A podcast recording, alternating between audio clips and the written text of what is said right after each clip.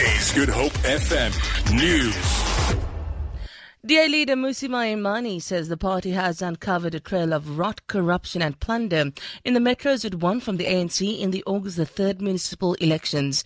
He has told a media conference in Johannesburg that the Tshwane Metro was technically bankrupt when the DA took over and former ANC mayor Kgosientsho Ramokgopa enjoyed a 30 million rand per year slush fund to spend as he pleased. Maimane says the city of Johannesburg was characterized by neglect of the basics of local government and this resulted resulted in serious backlogs in critical areas.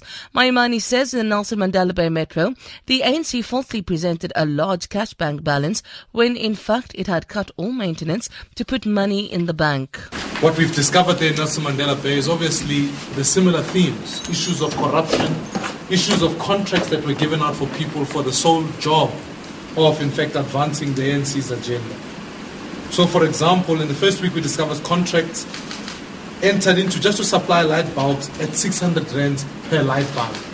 We've also discovered contracts over 22 million rands with Mohlakeng Media, which duplicated the work of municipal staff and predictably delivered negligible outcomes. The City of Cape Town has encouraged parents and caregivers of children who have been in close contact with tuberculosis patients to be taken for TB screening.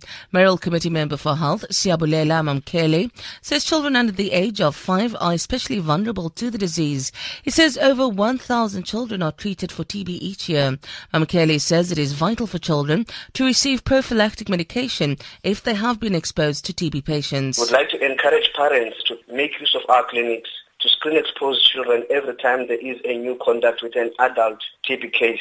Failure to do so can lead to serious consequences for the future health of your child, including TB meningitis and permanent damage to the lungs.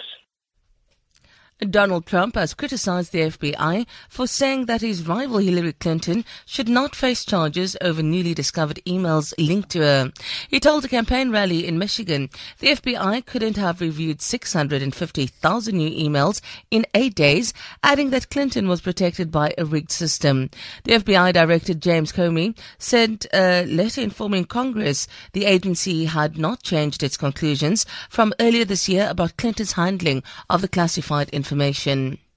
The rand is trading at 13 rand 56 to the US dollar, 16 rand 89 to the pound, and 15 rand 3 to the euro. Gold is trading at $1,293 per fine ounce, and the price of Brent crude oil is at $46.05 a barrel. For Good Hope FM News, I'm Sandra Rosenberg.